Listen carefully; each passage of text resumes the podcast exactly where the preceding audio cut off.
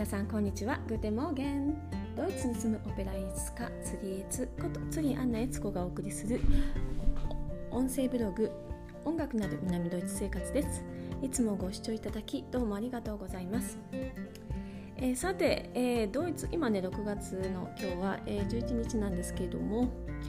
えーとですね、ドイツで、えーと、ちょっとこうロックダウンが緩和されてオペラ座がですね、まあ、あのいろいろこう規制がある中で、えーと、客席にお客様を入れて公演が始まったのが5月の13日で、えー、もうそろそろねちょうど1ヶ月になるところです。えーと、それでですねあのこの緩和もねあの少しずついろいろこう緩和されていて最初はあのえ、コロナの、ね、陰性証明書を持ってこないと入れないだったんですけど5月の30日からはその陰性証明をねあの表示する必要もなくなってまあ、あの人数とかはねもちろん制限してるんですけどもあのそれでもねお客様が貼って講演ができるように、えーと、なってきています。ね、私はね、えーと、来週に、えー、トラビアータ椿姫ですね。の、えー、にちょっとちょい役でですね俳優として、えー、出演するんですけど今度はなんとねあの小さな少女の役を やることになってまして昨日はあの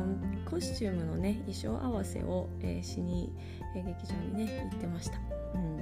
えー、私はあの、まあ、背が低くてまああのうん。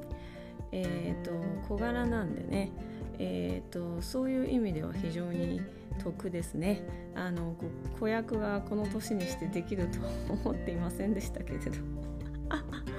えとなんかこう笑っちゃうんですけど。あのまあね日本と日本人体型で頭がでかくて足が短いので、えー、しかも胸もそんなにないので子役の服が全然普通に入るっていうなんかもうちょっと自分でも笑っちゃっていました。昨日は衣装を着させてもらってね。はい。うん。えー、いろんなねに体の、えー、っとこう特徴っていうのは、まあ、短所にもなるし長所にもなりますね、まあ、昔からこうもっと背が高くなったらいいのになとか足が長かったらいいのにな頭が小さかったらいいのになみたいなこういつもねこう思ってたんですけどえー、逆に、えー、まあ、この頭がでかくて足が短いこの超日本人体型がですねこんなところに使えるとはっていう感じでですね本当にねあの人間っていろんなことがものの見方一つで変わってくるのかなと思うのであの 短所を直すのもいいんですけどまあえーと、その短所を短所と取るのではなくてそれを一つの個性であるっていう風にしてね取るとあのこういろんなことがねまた新しい方向に動くのかななんて思ったりしてます。はい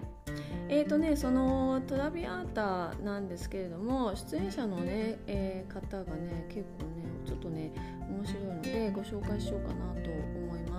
えっ、とね指揮者の方がケリー・レン・リアソンっていう人なんです。で彼女ね彼女なんですよ。女性なんですよ。指揮者なんですけど。で、えー、彼女は、えー、指揮とフルートを、えー、ジュリアードスクールあのニューヨークにあるね名門の音楽大学ですよね。ジュリアードスクールで勉強したということでですねあの指揮者とフルートっていう組み合わせあの佐渡さんとかもそうですよね。で私もそうですよね。でもたまに聞くんですよね。面白いなと思うんですけどね。私の式の先生がですね「まあ、君フルートしてるのはいい長所だよ」っていうふうに昔言われたことがあって「なんでですか?」って言ったらフルートって高い一番高い音なんであの絶対にどこからでも聞こえてくると。でこの音を外さないで聞聞こえる耳があるってことは何かあった時に楽譜に迷子にならないって 言われました。指揮者ねあの実は時々ね楽譜見ててもどこだか分かんなくて指揮者がこう振りながら楽譜落ちちゃってることって実はあるんですよね。でそういうのが、まあ、フルートをね聴けてると、まあ、絶対に聴けるんでねフルートの音はねあの大丈夫っていうふうに言われたことがあります。でうん。で彼女はニューヨーク出身なんですよ。えー、最近ですねこのえー、ドイツ国内で、まあ、ドイツ国内は問題いっぱいあるんですけども意外にもあのアメリカからあの来る人たちの、えー、結構ねあのを見るんですよね。キャリアをねなんでね面白いなと思って見ていますえ彼女ねあのすごく若い感じなんですけども一応ねでも、えー、1998年からねインターナショナルのオペラの世界にこう飛び出てきててっていうふうに言われていて、えーと、ミュンヘンの国立音楽あ国立オペラ座のデビューは2009年にもうされてる方なので結構もうあのベテランですよね。うん、あの女性の指揮者まだまだそんなに数が多くないのでぜひ頑張っていただきたいなと思っています。あとですね「ビオレッタを」えー、歌う、まああの主役ですねトラビアータの、えー、ビオレッタを歌う歌手の方の、え、ご紹介です、え、アイレン・ペレッツっていう名前です。で彼女はですね彼女もアメリカ人なんですね。で彼女は Indiana University とあの Academy of Vocal Arts in Philadelphia このね Vocal Arts Philadelphia ってあの結構有名でですねフィラデルフィアにあるんですけどもフィラデルフィアっていうのはニューヨークからちょっと離れたところにあのありますかね。車で、うん、3時間とかぐらいですかね。であのそんなに大きな町にあるわけではないんですけれどもここはあのアメリカ全土でも一番レベルが高い問題だっていうふうに実は言われてるんですね。でそこを卒業してます、うん。で、えー、サンフランシスコニューヨークロンドンマイランドチューリヒウィーンベンリーハンブルクとかあちこちで、まあえー、検証を重ねたりとかザルツブルグとかグラインドボンドも歌ってるというふうに書いてありますね。うん、やっぱりねこうやってねちょっとねアメリカ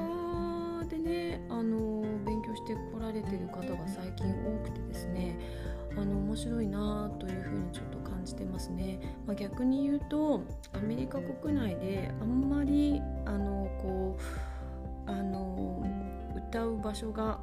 ドイツに比べるとあのそんなに盛んではないのでもちろんメットとかサンフランシスコオペラとかシカゴとかありますけれどもあの全土のあの大きさアメリカ国内の大きさで言うとですねやっぱりドイツの方が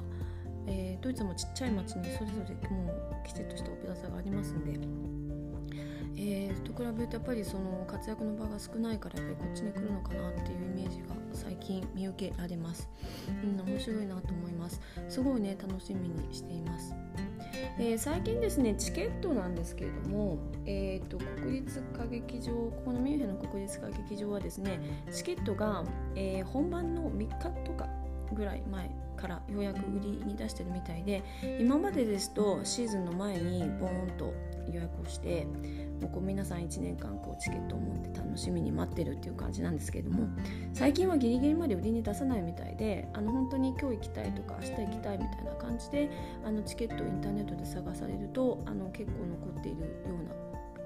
です。今さっきね今日のチケットを試しに見てみたんですけれどもまだパラパラパラとあのインターネット上に残ってるんでねあのこれねすっごいチャンスだなと思うんですよ。あのバイリン国立歌劇場はもうチケットが本当に取りにくくてそんなちょっとねあやっぱり行きたいななんて言って取れるようなところでは今までなかったんですね。もうかなり計画的にあの1年を通して予約しておくっていうような感じだったので、あのー、ねあのー、今チャンスかなと思いますので、あのー、ちょっと興味あるなちょっと時間あるな行ってみたいなという方はねぜひぜひと思います。